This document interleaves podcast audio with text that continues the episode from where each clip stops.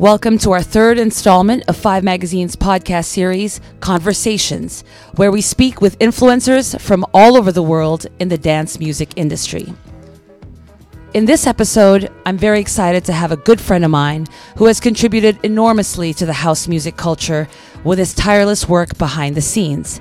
His name is Frederick Dunson. Serving others and giving back to his community has always been important to Frederick. He was employed at the office of the clerk of the Circuit Court of Cook County for nearly 34 years, where he worked his way from file clerk to chief deputy clerk of the Juvenile Justice Division. He received numerous commendations and acknowledgments for his public service and retired in December of 2014. Since then, he has continued his service work as founder, president, and executive director of the Frankie Knuckles Foundation, which was formed to honor the famed Grammy Award winner Frankie Knuckles, Frederick's best friend and business partner, in order to continue Frankie's legacy through charitable endeavors. Dunson and Knuckles, who were partners of their production company D&E Entertainment, held some of the most highly anticipated and attended events for 13 years at some of the most renowned and venerable venues here in the city of Chicago. In this next hour, I'll be talking to Frederick about his relationship with the late and great Frankie Knuckles, his stories about the warehouse, and most importantly, all the work that he and his Frankie Knuckles Foundation have been doing. All right, so here we are with Conversations, podcast number three, and I am so honored because for years we have been trying to get him here. Mr. Frederick Dunson. Everybody, Frederick Dunson, say hello. Hello. Sound like I'm on What's Happening Live. Yes, and thank you. Frederick also brought some champagne, which is very delicious. So we've got some loose lips now, haven't we? well, we got a buzz going, you know. Well, so I want to just tell you a story of how I first met Frederick. Uh oh. So I love him because I was actually in an interview yesterday talking about the beginnings of Five Magazine, and a lot of people did not show us love in the beginning. But one of the first people that did show us love and support right away were you and Frankie. So Well, not to cut you off, but go ahead. I'm sorry. Go ahead. no, no, no. So, so, so uh, thank you. I mean, you you bought advertising and you gave us interviews right away. So there's more to it, but go ahead. Well, but I, I was going to say thank you publicly again. Thank you because from day one, uh, you embraced Frankie. You loved him. You followed him. You promoted him. You did the same with D and E, and you continue to do so even with him not physically being here with us with FKF. So I, I have to really, you know, I, and me and you go through it. You, you know, Yes, we just- do. We go through it. So I mean, it's no secret. So, but I, I, and I tell people, people will say this, that, and the other, and I Mm-hmm. always say she's the only person that's trying to keep it alive and keep it out there. Oh, Can't read you for that. thank you. Now, read you for everything else, but can't read you for that. Oh, he reads and, and the the magazine has always been very fresh looking, as opposed to others who have tried and attempted to do something. So you know, it's always very fresh. So Thank you. and thank it reached you. a different market than just the suitcase at my door crowd. Suitcase at my door crowd. You know, what does that like to mean? hear, suitcase at my door. Oh, oh. See, I'm learning something new. But it's funny because Frederick checked me. So you guys were having a party at Soundbar. Remember that? And I was bogus. Well, uh, well, here's what had happened was, and I, I will take full responsibility for it because I'm always telling people to pay cover. But you guys had paid for a, a full page color ad in Five Magazine. I remember that, and for a party that you were having at Soundbar with Frankie Knuckles, and I asked to be put on the list. And I think something like I heard, like Frederick's like, well, we paid full price for the ad. She can pay. I remember that. And I was so humbled by that. And I was like, he is absolutely right. I was like, thank you. Because, you know, I mean, it's not like you asked for a discount for the ad, so why shouldn't I pay? I'll never forget that. Well, Frankie would see it differently, but yeah, which is why I no. Uh, Is it true what I heard? Okay, so is it true what I heard was Frankie was always the one who liked to spend the money and give, give, give, give, give, give, and you were kind of like the strict accountant who was like, no, absolutely. I remember every single one of your parties because I didn't start coming to your parties until later on when I was in this country, but maybe it was like in early 2000s. But you were always giving away T-shirts at every party. Frankie's feeling was that um, people should always give something or get something. And give, you, you know, he's like, people just don't give anymore when they do parties. And so that was always something he'd think about a CD or a t shirt or in the instance of the free party admission, you know, something. I oh, I have a whole collection. I have like Something, noise music, so. and you would be and you would be there like really. And can you tell everyone like I think he had a thing like he would greet the first hundred people at the door. Wasn't that a thing he liked to do? He'd like to be there for the first hour and then I'd be like, okay, uh, y- you know, people are hanging out, and you know, take your crowd with you. you know. See, I love that. See, people used to say that. So let's go back and let's start with what I wrote down with questions. Can we go back? Can we go way back? Go back, way back, back in the day. How long have you known Frankie? And tell us. I mean, it's one thing for people to read. Everyone has read the story about you and Frankie. Probably not everyone, actually. I'm assuming, but I think I want to hear in your words, with your inflections, how you met Frankie and just those early beginnings. Um, I met him at, I think I met him at the Bowery initially, which was an after hours situation, sort of like the warehouse. Frankie was introduced to me by a friend of mine who's a DJ in um, in DC, Kurt Robinson, and I don't know how Kurt and Frankie met, but he introduced us. Frankie had came out from New York. Robert had brought him out from New York, and people were being very standoffish to him for whatever reasons. You know how Chicagoans can be. When he was starting to DJ and be the resident DJ? He, this was even before then. He, Oh. he was just getting a feel of the city. And so there was a group of us who hung out. Uh, we all lived out west. We kind of befriended him. And so uh, the next thing I know, Kurt had me coming and hanging out with him and Frankie, and we started doing mailings because Robert, at that point, Robert them would do mailings. Uh, the club would do mailings every week with the invitations with the theme for the party for that Saturday. We became well i started volunteering. We became friends. Then he started playing. I started working there. We got thicker. You know the club went its run ran its course Was this bef- this was when he was a resident when Robert brought him to be a resident. Okay. right but in the meantime he played at different other places too so uh, you you know we were friends even still during that time when he was like at carol's or when he did a guest spot somewhere and you know um, i didn't hang out with him a lot when he did those high school parties um, I don't know why I just kept picturing him just doing the warehouse. I, I can't picture no him he did doing- some other stuff he Okay. did other stuff too he left 206 206 you know closed he left decided that he wanted to do his own thing. We were just friends at that point. I, I would consider him more like uh, in 1986. I lost a brother who ab- took me to the warehouse. Who was the first person who actually took me to the warehouse? He was going to the warehouse. He's three years older than I am, and so through that, that's how I got to meet Robert and and then subsequently Frankie, et cetera, Okay. et cetera, et cetera. Because my brother's away at school and they would come in on the weekends. There was a whole group of kids that would come in from Lewis University uh, in Joliet to hang out at the warehouse. Uh, so we, we maintained our friendship once he decided to open 1015. And the last party he played at the uh, Riviera was for a friend of ours. And the people, the owners of the club, the management, security, et cetera, et cetera, treated people so bad. He looked at me and said, if I ever come back here to do this again, it's me and you. And so that's how D&E was born. What year was this again? Let's see, D&E lasted for 13 years. Probably be the late 90s, 99, 98, something like that. I'd have to look to see. When you say treating the crowd badly, because I remember, and I guess I can mention the club now. It was back then. Well, maybe I won't. But there was one time. It was actually the first time I was asked to host one of your parties. And I think, and I think Frankie was playing, but I don't think they were expecting such a big crowd that they weren't letting a lot of the people at the door. Do you know what club I'm talking about? It was Entra.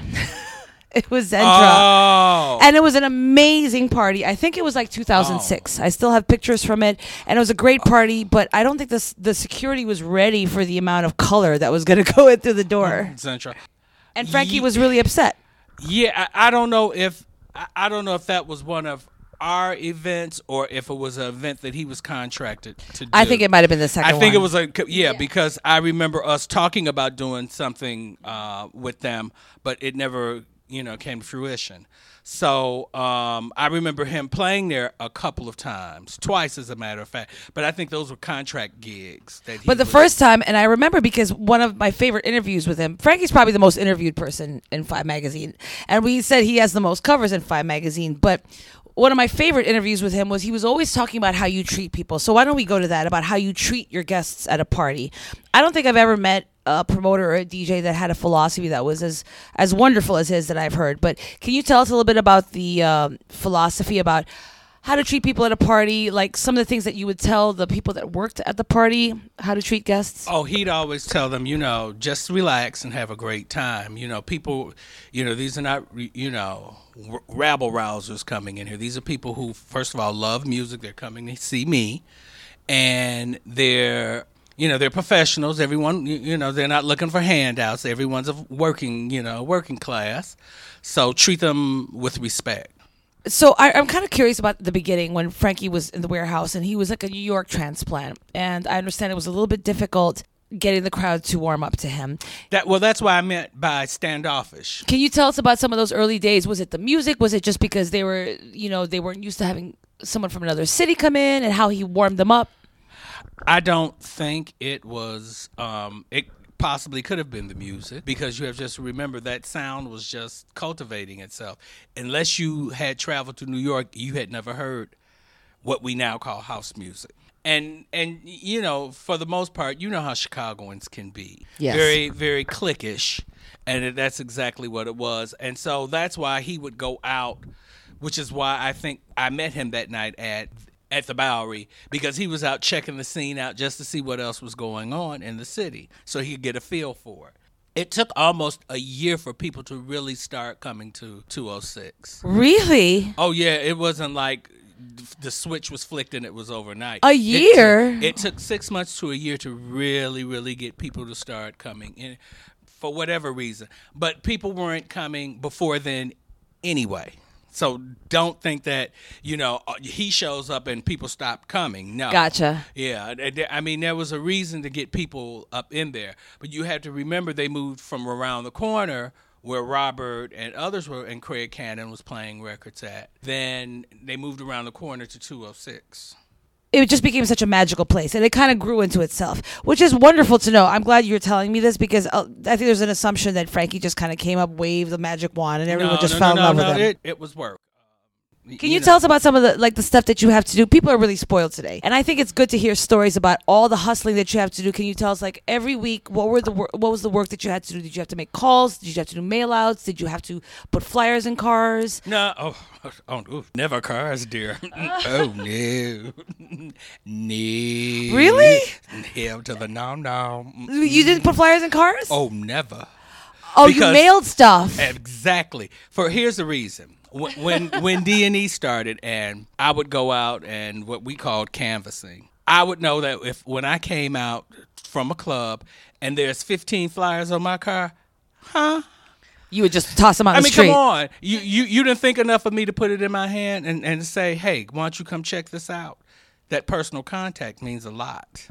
And I think that's kind of what's lost, but we're in a whole different age right now. We're in an electronic age. So everything's accessible and that's the way you do things. Right. I get it. That's the but back then, and it's not that long ago. Uh, like every week, like what would be the things that you would have to do to ensure that you had he a good would party? he would come up and design a flyer. The flyer would be printed. The mail would be done. There was a printer. They used a printer over in Union Station. Uh, somebody would go pick them up. You know, we'd meet like Tuesday. a new flyer every week. a new flyer every week. Was there a new uh, concept every week? Yes, there was always a theme. And then we had to stuff them and mail them, and you know when they'd go back over to the Union Station because there was a PO box there. Then on Friday, Saturday, we go buy fruit or whatever else we needed to, you know, for refreshments. Saturday night. We got there early and started getting things together so we could be open at midnight. He'd go down during the week. He'd go record shopping, and you know, a couple of days a week, he may go down there just to hear what records to play records, what better system to play on, mm-hmm. and because sound was really great, and so that's what constituted a week. And it would go from what were the hours again? Midnight to 7, 8, 9, 10, 11.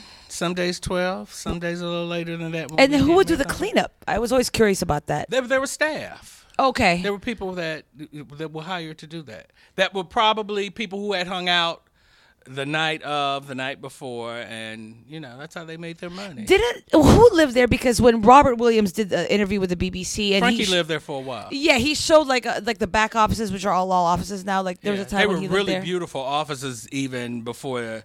I mean, it, it, they were. It was very Art Deco. Uh, they were really gorgeous. Upstairs, the office part was really lovely. Robert did a great job in designing and laying the space out upstairs and well as downstairs. I love watching that interview that I did in his uh, your place or his place. You remember, like it was like a video interview. He was talking about one of the reasons why he moved to the power plant. After a while, things it started getting dangerous. Like people were getting stuck up. See, I, yeah, I, I, I mean, I never witnessed it, but they told me it was happening. I don't know. Probably oblivious. It became very commercial. I will say that. What kind of people started coming in? What tourist crowd or? Uh, it became very banshee. Okay, now you need to explain to everybody. Everybody knows what banshee is. Don't no, everybody. I, well, this you know what banshee is. Don't act well, new. but can you explain uh, to, to all know, the people around the world who are listening know. to this? okay, it became from a membership club. It became a very commercial club. I'll clean it up. You say banshee? I did. I thought like Banji girl, right? Oh boy. Or boy. I didn't know that meant commercial. I just thought that meant. I guess we could look it up in an urban dictionary, can't we? Uh-huh. So yeah, and the other thing was that the neighbors were tired of all of the uh, noise. At that point, the West Loop hadn't developed into what it is today, and so it it was a different time you know, it's just such a golden time that people love to talk about it. But are there any particular memories or is there any particular story that you love to talk about or is there something that you wish because a lot of people like to say the four words that is a kind of a groaner and I know you are all about moving forward, but the back in the day thing is very hard to say because then it kind of dates us, right? Here, here's the thing. If you want to talk to me about back in the day, you needed to be back in the day you, you know, I, I meet these little kids and they walk up. I used to go to the warehouse and I'm looking at them and I'm like, you couldn't have possibly. Uh, can you explain that? I mean, how do people try to get away? Why would they even want to say they were to go to the warehouse? So, I mean. so I have a test. I always ask them questions like, "Where was the bathroom? And what did upstairs look like? And what was downstairs? And what was in the basement. And what what happens? Are they just slack jawed? Either they know, but for ninety percent of them, they don't know. I'd say ninety nine percent because there's no way. Because I asked them, "How old are you?" And in order to have gone to the warehouse, you would have to be presently forty now, at least 39, 40.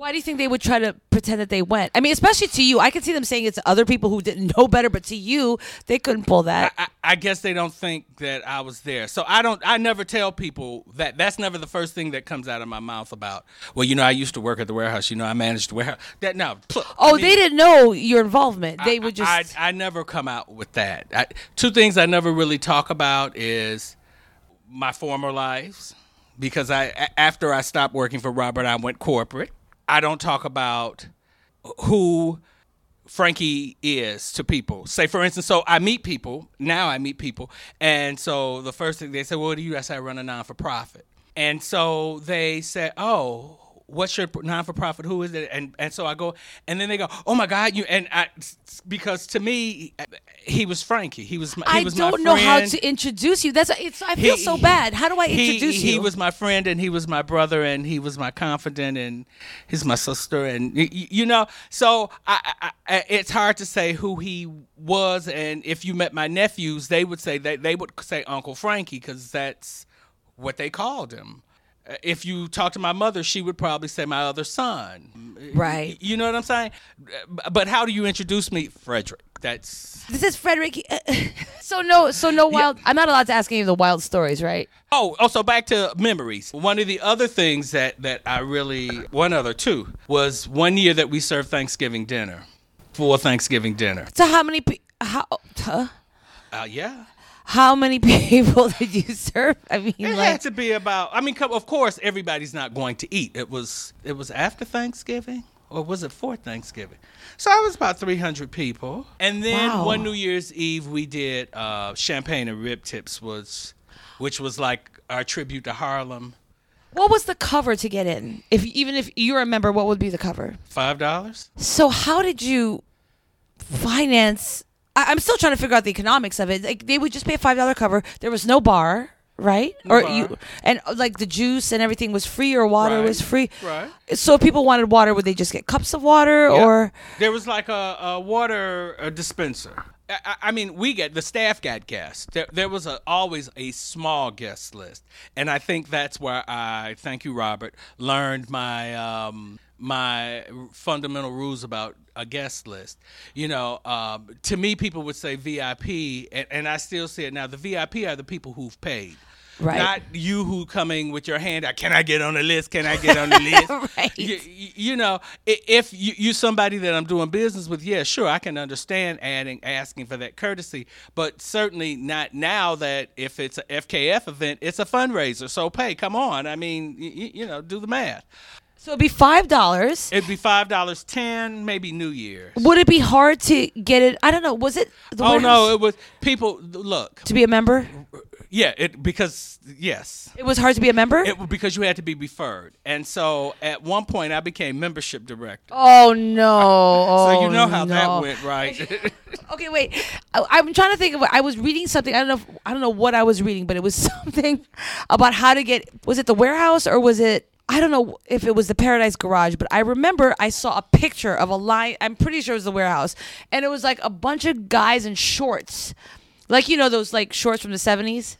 that sounds like a Paradise Garage moment. Do you think it was? I think it was. But I know that it was very hard to get a membership. But I thought, I mean, to, to me, it sounds like, oh, to get a referral, it's not hard. But some people would wait outside, right, and hopefully get. It's okay. well, so. okay. When I first started going to a studio, uh, you you had to be a mem- a friend of a member. That is the formal name of the warehouse. Right. U.S. Studios. When I started going, you had to be, you had to accompany a member. Okay. that member had to call you in your name in before a certain time.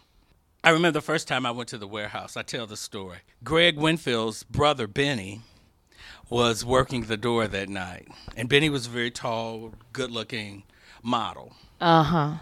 and I got to know him years after that. But he was like, "Uh, yeah, what do you guys want?" Oh. ooh, okay. Okay.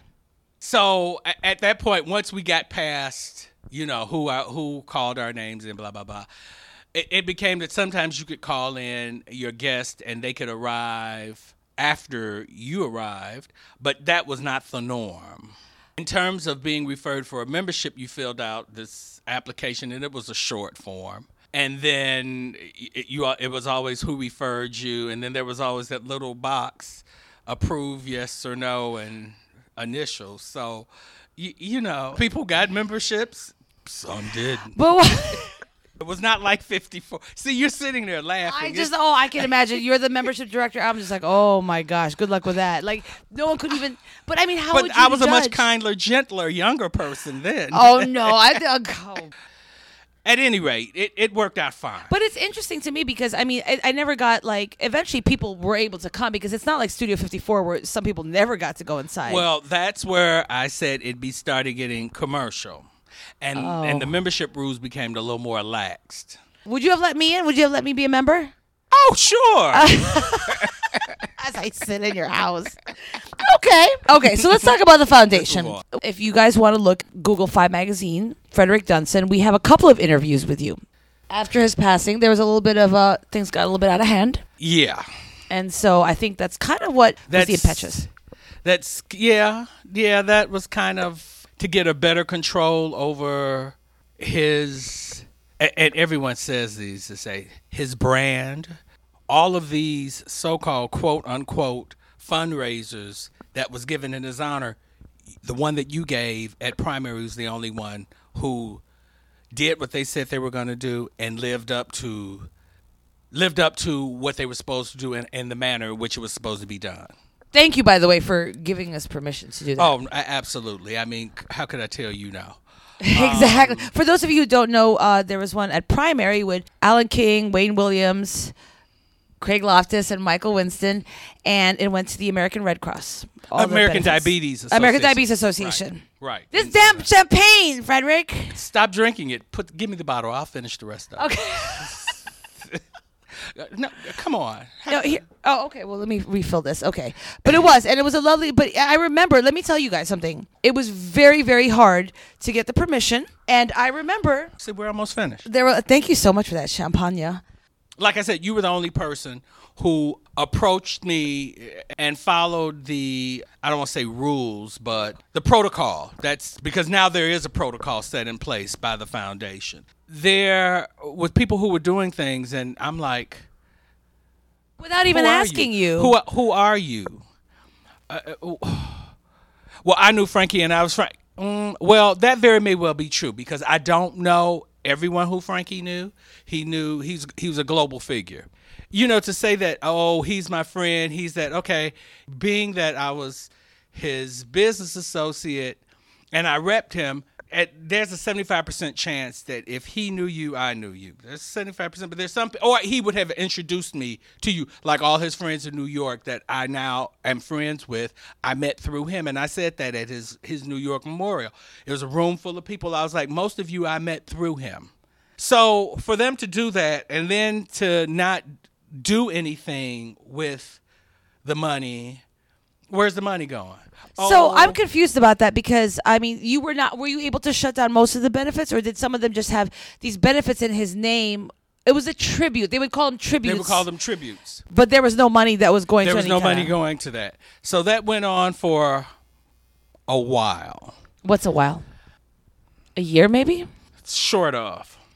That's crazy, and you weren't able to like Short put them out. Well, you have to remember there there's legal things that you have to do. You just I can't just call you up and say, "Oh no, you can't use his name" until that happened. And that happened Because it was March 31st. 2000 Yeah, my brother's birthday. My brother who took me to the warehouse, it's his birthday. Oh, really? So I always said him and Frankie are probably getting a big kick out of this.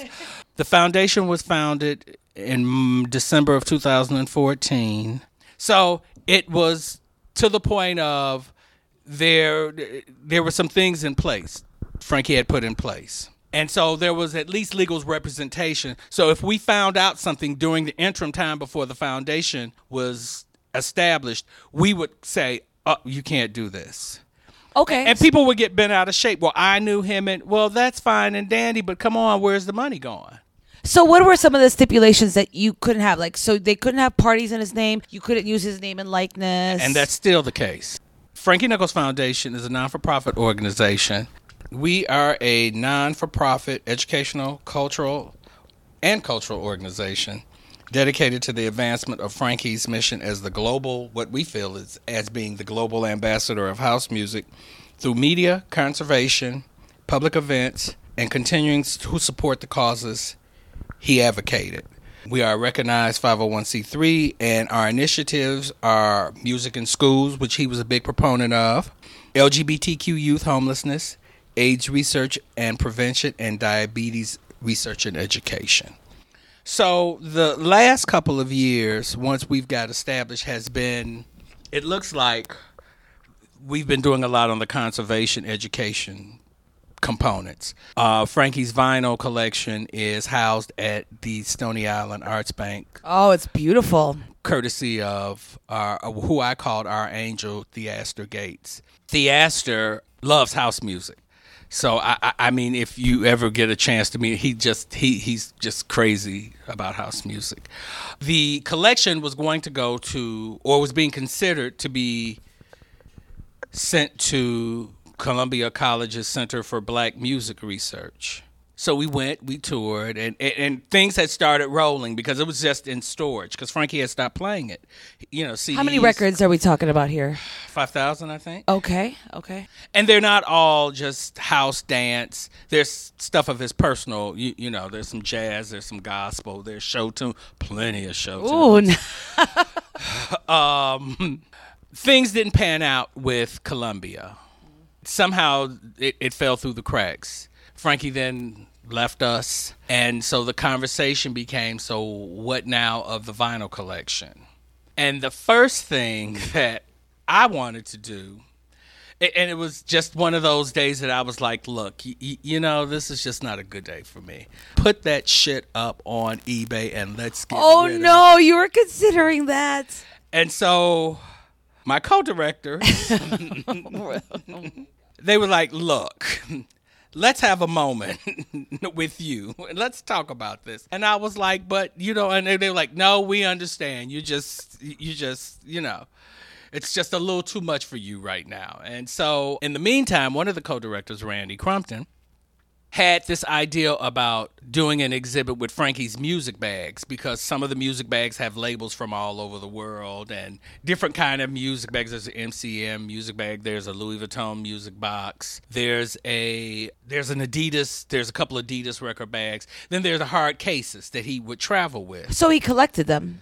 He didn't collect them. That was just what he used to carry because that was that was how DJs carried Oh, okay. their records then. Okay. I- you know, I know because I did a couple of stints touring with him, and I the record bags, and so. it- But it got to the point of uh, things got crazy. He went to a gig, and he got there, and the records didn't show up.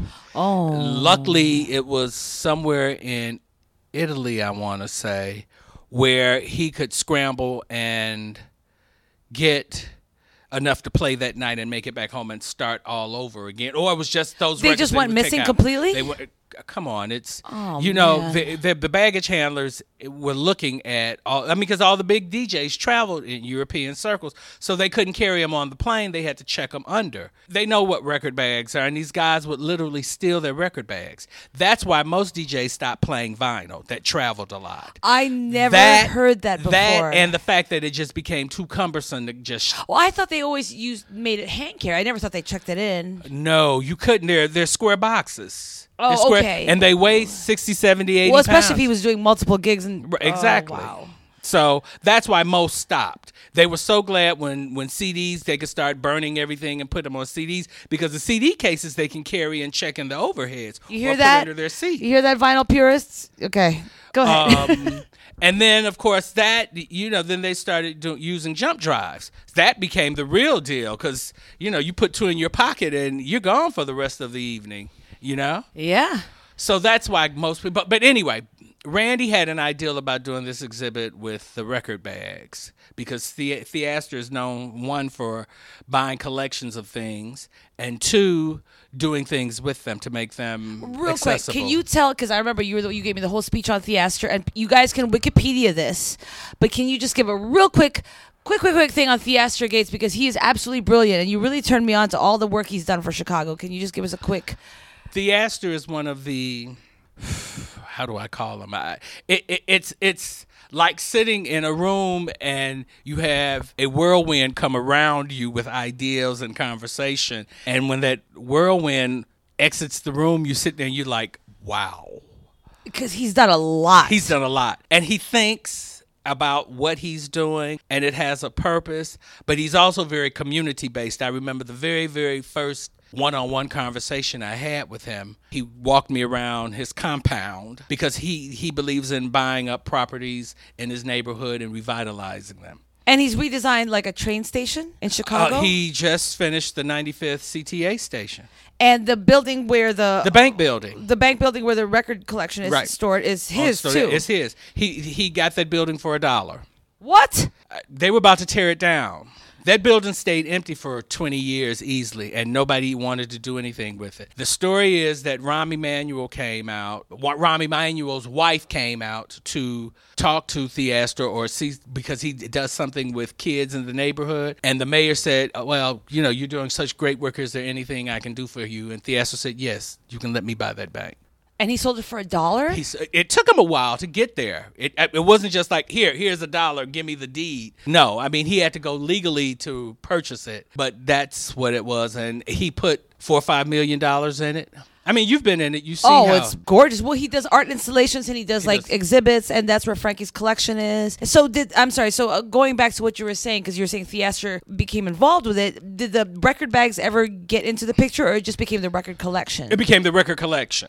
So the bags are still there because that's part of the. the record bags are there. The record bags are there, but they're in storage. Well, why not? I didn't see them when I was there. Well, for the your- room. I mean, you saw the size of the room. Yeah, and- right, yeah, right. Okay. yeah. And so now, can you tell us, like, you have tours to see Frankie's record collection? They're tours. The hope is to eventually get the collection digitalized so people can actually have access to it. I have a, a large concern about people pulling and playing the vinyl. Uh, Okay, guys. So let me just quick like pause. So you had a big a big to do where I got to wear like a ball gown to one of your events. Oh, that was so it much was our fun. gala last year. They had a gala and, our gala this year is coming up in August, August 26th, Oh no! the day after Frankie Knuckles Day. It's our celebration of Frankie That's our Knuckles 12 Day. year anniversary for Five Magazine. Oh my gosh. I was as early though. Ours is August 26th. But ours as early. Our event is Oh, oh, over yours is with. really, okay. Okay, good. We can do both. So I went to Yeah. the gala. Why does everything happen at the same time? So uh, It's maybe Chicago. I'll change it. You know how summers in Chicago are. If you've noticed the trend for the last couple of years in Chicago, there's always so much going on in the summer, and then in the winter it kind of slacks off. Yeah, but I want to just go do that ball, that ball, honey. But the ball was beautiful, so we went and the Joel Hall dancers performed. Um, Teresa Griffin sang. She Eric- did Frankie's tunes. amazing. And then Eric Kupper played. And then I remember that was the first time I'd ever been to that building. And I went upstairs and I ate delicious food. I met Theaster very briefly, and then I went through the record collection. It was so funny. There were like people like, "Don't you touch anything," but I also heard from a So thank you so much for that wonderful, wonderful gala. Oh, you're welcome. I remember I dropped my purse. My purse exploded. So I had this like little purse that my mom gave me exploded, and my credit card dropped. And you looked for me everywhere, and you're like, Miss Thing, your credit card. Well, I just didn't, you know, not at my event. The educational components, we've done two panels there. One Okay. featuring Craig Loftis, Alan, Robert, um, Lori, Lori Branch. What was the panel about? House music and the history of house music in Chicago. And then the second one. Was a collaboration with Ron Trent, Rob, and Eric Williams of the Silver Room for a block party presenting their the book by Bill Bernstein. Disco, Disco Nights. Is that the name of it? disco, or is it not disco demolition? Disco nights. Disco Night? So, what else have you done in terms of your initiative for the Frankie Knuckles Foundation? Two of the things that we have done in terms of conservation has been uh, one, placing and having Frankie's vinyl collection moved up to the Theaster Gates uh, Stony Island Arts Bank. But the other um, thing, other collaboration that we've done with Theaster was for his inaugural exhibit entitled How to Build a House Museum.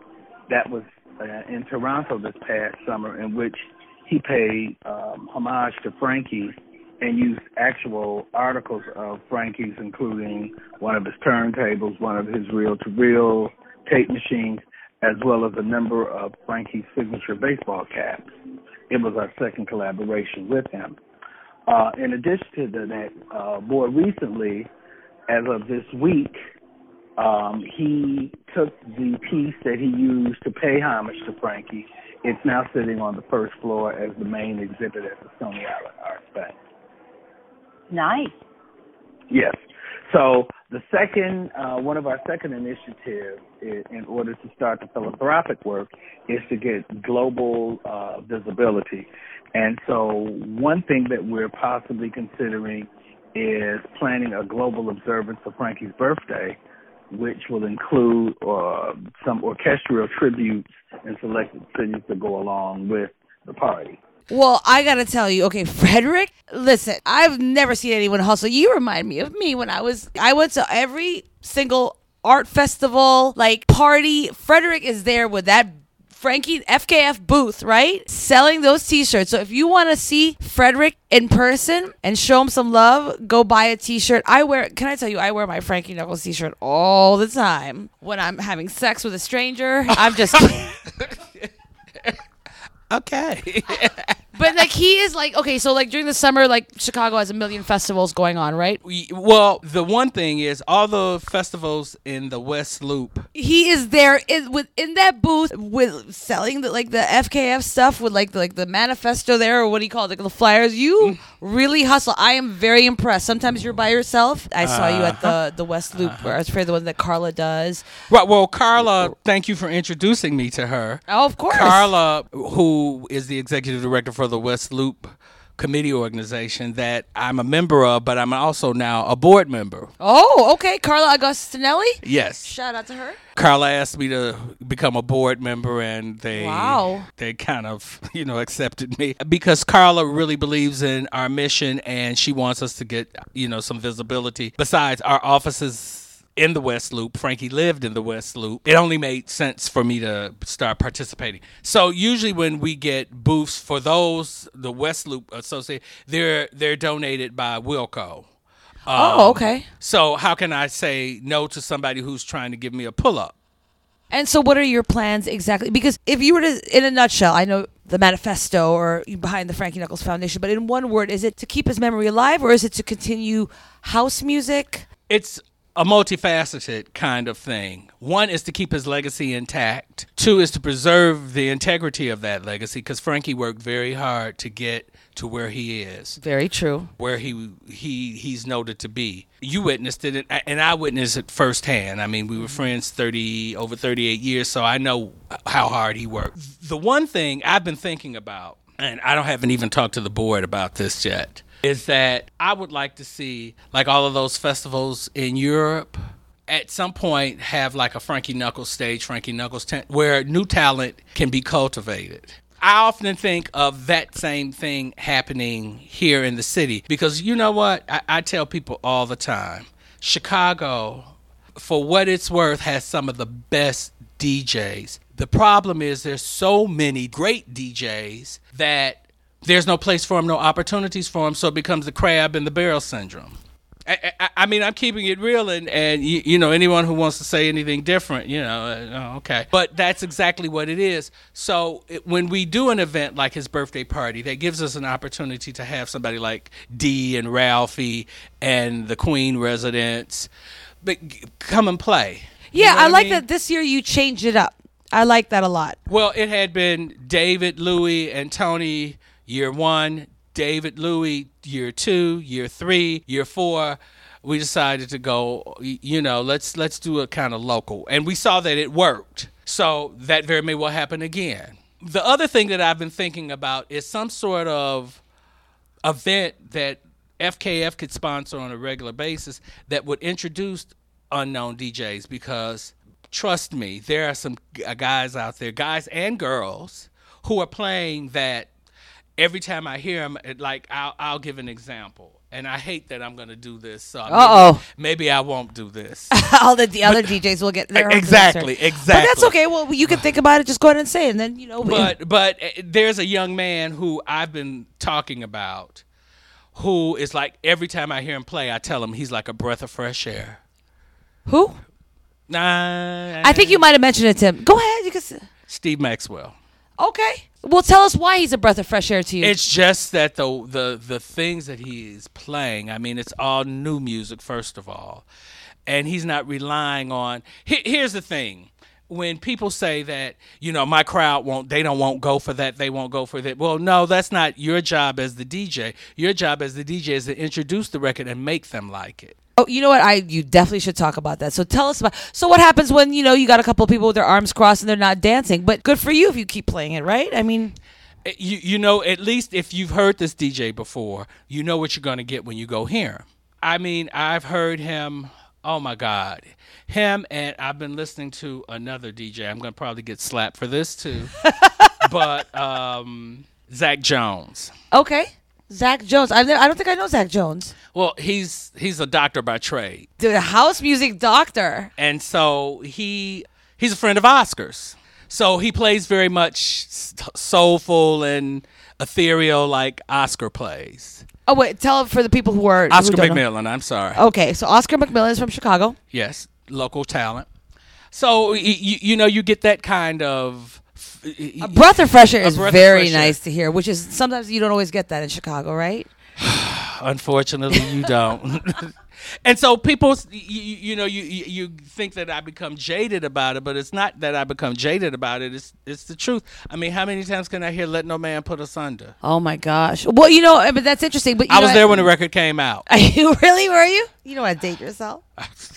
But you know, but let me ask you something real quick. And I mean, I actually talked about this yesterday, and we won't get into a long conversation about it. But since you kind of just brought this up, playing a song that either you know either you have a pressure to make a crowd dance, or you can introduce something new, and they're gonna have to learn about it, and maybe not everyone's gonna fill up the floor. How do you think uh, Frankie would look at that situation? What, what would he choose? Something that he knows that will fill the floor, or one that he knows may alienate them, but let them hear something new? He'd go B. Nice. He'd go B. And he, I'm sure you've seen him do it a lot oh of times. My God. I remember. Let's when we you talking about going back to the warehouse. That's exactly what that was a case of. People music that people weren't familiar with. But he persisted. He was like, I'm going to play this. I'm gonna play this. House uh, aficionados. Mm. A- and they come in varying degrees. With quotes. I, With don't, I see the air quotes there. with quotes because you know they think they all know house music. Okay, yeah, well, right. um, and not that I'm the barometer by all means. No, That's so refreshing to hear. And I think every DJ wants to hear what you just said about Frankie because, you know, sometimes, you know, when you see an empty dance floor, but you're trying to bring in new music. I mean, not, not everyone had like the, the privilege of having a residency where they can hone their ears and get them used to it. But I'm glad that you, especially that you are running the foundation, right? Or you are, are you head of the foundation? Can I, I say? am founder, president, and executive director. Puff, puff. You all heard that? Okay. I- you are all about. I know how to pick a battle. So I'm glad that, and, and I'm sure that's what Frankie wants, and that's why you want to do something similar where you are championing new people or new music. New music. There's a saying that he used to have. The world goes around you, and if you stay in one place, the world will continue to go around you, and you will still be in that one place. However, if you choose to move with the world, then you will follow around the world, and you'll be a part of the world moving. You heard it here first, or maybe you didn't. I heard about the grass. About the thing his father used to say, if uh, something about the grass will grow under your feet. If you stand there long enough, Yeah. if you- I was gonna ask you this, but maybe I won't because it doesn't go well. But I was gonna ask you, but you can choose if you want it. Otherwise, I won't. okay. The differences between the New York and the Chicago tributes of for Frankie have been very beautiful, right? And been vastly different. I won't even ask you because it seems like New York blew Chicago out the water. I won't even ask you. You mean this year? You Well- mean the birthday party? So there have been tributes for Frankie both in Chicago and New York that have been, you know, been have had your blessing. And I know you've been going back and forth between New York and Chicago, and it's been crazy. It seems like there's a big difference. You do you mean the memorial or the actual? Either one, like the birthday tributes, the memorials. Just it seems like there's like a whole different way of the way they've been doing it. Like, uh, so, uh, so let's talk about the the recent birthday tribute 2017 for Frankie. That you went to the New York one on Saturday, right, and then you flew to Chicago for the one at Queens Sunday. right, So because that was the us. one FKF was hosting. Right. So tell us about that. Um, the Kings of House, David, David Morales, Louie Vega, and Tony Humphrey, who played that year that Frankie came, the very first birthday party that started at Right. Queen, um, or at least in that residency. Um, they had the party at Space Ibiza, New York. And first of all, the room was incredible. I mean, Chicago should be so lucky to have a room that big. It was huge. Where is it? Where's Space Ibiza? It's on 50th and the highway, right off of 50th and the highway. Okay. But I mean, it's just a huge club, and the sound was just incredible. I mean, it it made me think this is the reason people come to New York for an evening like this. Wow. It was packed. It was people who wanted to come out and dance. You had three of the greatest DJs playing. I mean, I, they were really good. And I'm not saying that because, you know, we're friends, and in, in David's case, we're family. You know, they were really, really good. What's his name? Leroy Burgess. Satoshi played a live set of Tears, and then BeBe Winans. So Wow. you know, uh, unfortunately, people in Chicago, oh, we can't afford, we can't. How much was the cover? Twenty pre-sale, forty at the door That's nothing. for New York? No, but try doing that in Chicago. I mean, New York, they they, they charge you that in a, on a weekly, and people pay dancers pay regulars pay that for no problem. Why do you think that is? Why do you think New Yorkers can pay that and Chicago won't? I think there's that's that that's what the market dictates there, so they're used to it here. You know, Okay. uh, to go back to D and E, we'd have problems when people were we asking for twenty or twenty five. They'd want to cry. You know, oh man, man, uh, come come on. You, you know, House of Blues did not call me up and say, oh, by the way, you guys want to do a party here? no, they didn't. right. That's so crazy. Isn't that crazy though? Like, I mean, I don't know if it's just the high, but New Yorkers have no problem paying that. Absolutely. Absolutely. So that was, I think it was on a bigger scale. The one here in Chicago, as you witnessed, we've outgrown that space because it was crowded. So um, I've had the conversation with Joe, Joe Shanahan, owner of Smart Bar Metro, who's president of our advisory council committee. Y- you know, let's think about what we want to do. Do you think you might uh, move it to a bigger space, maybe Metro? Well, we tried Metro, and last year, 2016, we tried Metro, um, and the numbers weren't there like they should have been, could have been. But it was the coldest night of the year that night. If- everyone can remember, it was like 40 below outside. This year was a different thing. It was warm. People, you know, people stood in line at three o'clock. You know, that's that's You, you know, and it's so tough. I feel sorry for anyone who lives in Chicago who has a birthday between January and February because you just never know what what's you're going to gonna get. happen. Yeah. yeah. Right, right. Would you ever consider doing it another date when it's warmer? But I guess that wouldn't make sense It because make it's sense. It's, it's MLK weekend. Yeah, and it's Right. his birthday. Well, I had a great time regardless. It was a great party. Yeah, that's fun. Maybe you can have some strippers. Um, okay, so um, I would like strippers, but I'd like to see them first. exactly. Um, what? Which, can- by the way, takes me back to a Frankie memory. Oh, when yes. he played at Sound Factory Bar, and I remember one night this stripper, they were breaking this stripper in, and the crowd. wait, wait, what are you breaking a stripper? in? Well, it was, you could tell that it was his first night dancing. oh, you mean a go-go dancer? A dead go-go. Okay. And baby, the way the crowd went in and after him, he was. Mm, oh, it was good. I don't remember any male go-go dancers at Sound Factory Bar. Oh, Sound Factory, not Sound Bar. Sound Factory. No, not sound bar. Stefan would be like, uh, what's this? Oh my! Oh, okay, okay. I remember. No, I know. I don't think I went to an FK party at Sound Factory, but that Sound that Factory bar, bar. Yeah. that was the tea. So right now, what can people do to contribute or to help out with the foundation? There is a PayPal address, and it's their PayPal button is located on the holding page for the website, which is thefkfoundation.org. They can also mail donations to the uh, Frankie Knuckles Foundation, P.O. Box 6636, Chicago, Illinois 60680 6636. And we'll put the link also in the show notes below, so you guys can just go directly to it. Right. The other thing is they can buy a T-shirt or two when when they come out and they see T-shirts being sold. Well, for the people not in Chicago, I highly encourage you guys to have that available online. Maybe well, that's what we're trying to do. That I mean, they're really we've we've got three designs now. The first one was uh, designed by Malone of Gab magazine. The very Is it the one with FKF? The FKF. Yeah, I got that was- one. That was Malone's design. The second one was designed by or commissioned by David Morales. Okay, I got that one too. which is the Frankie Knuckles heart. Right. Love Frankie Knuckles. And the third one is a rehash of a design of a T-shirt that Frankie and I did for one of his family reunions, but it's been given a new life because now it's in a foil. It's in a what? It's in a foil and it says Knuckles on it in a script. You know what? You had that at the birthday party. That's the one. Yeah, that's that's the new one. How do you want people to remember you by? Because everyone, you know, okay, Frederick is really lovable, but he is definitely, when he gets in a mood, he gets in a mood, okay? Well, but how do you want people to remember you by? I, I don't get in moods. It would sound like you know, like I'm taking mood altering drugs or something.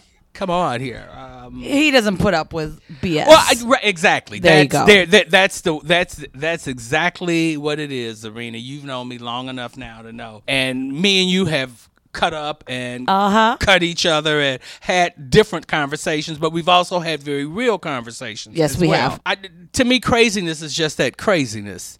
You know, if you're not doing anything to help a situation, step the fuck off and keep it moving. Oh, I love. Next. I mean, well, your business, and you know, you're definitely no nonsense. I mean, business, business in front, party in back. no, Oh yes, well, we can't talk about the naughty side. You'd have to be with us. But like, and, and in terms of Frankie, like, I mean, you were his roommate for a while too, correct? yes.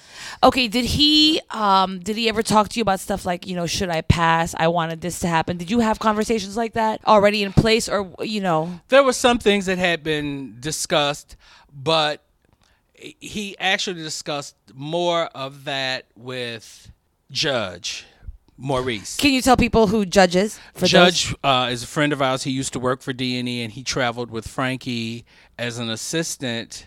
uh, He was a a tough one at the booth. You could not get in that booth if you tried.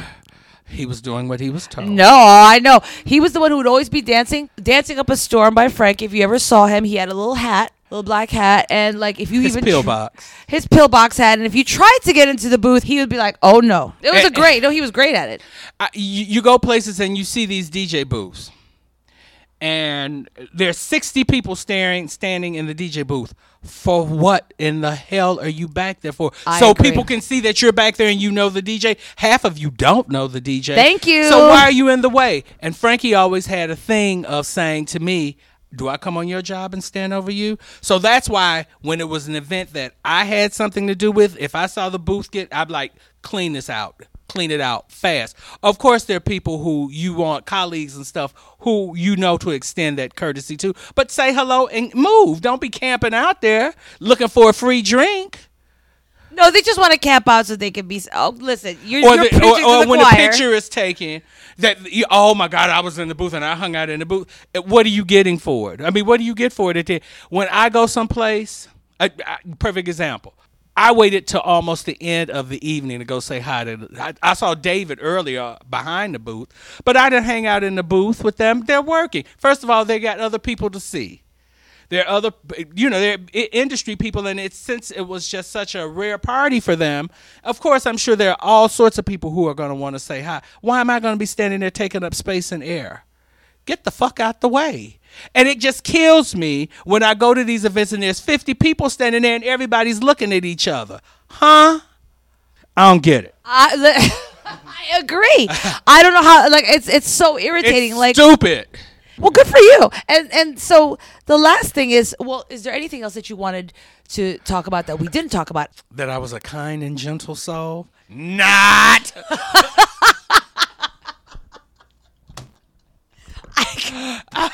I could.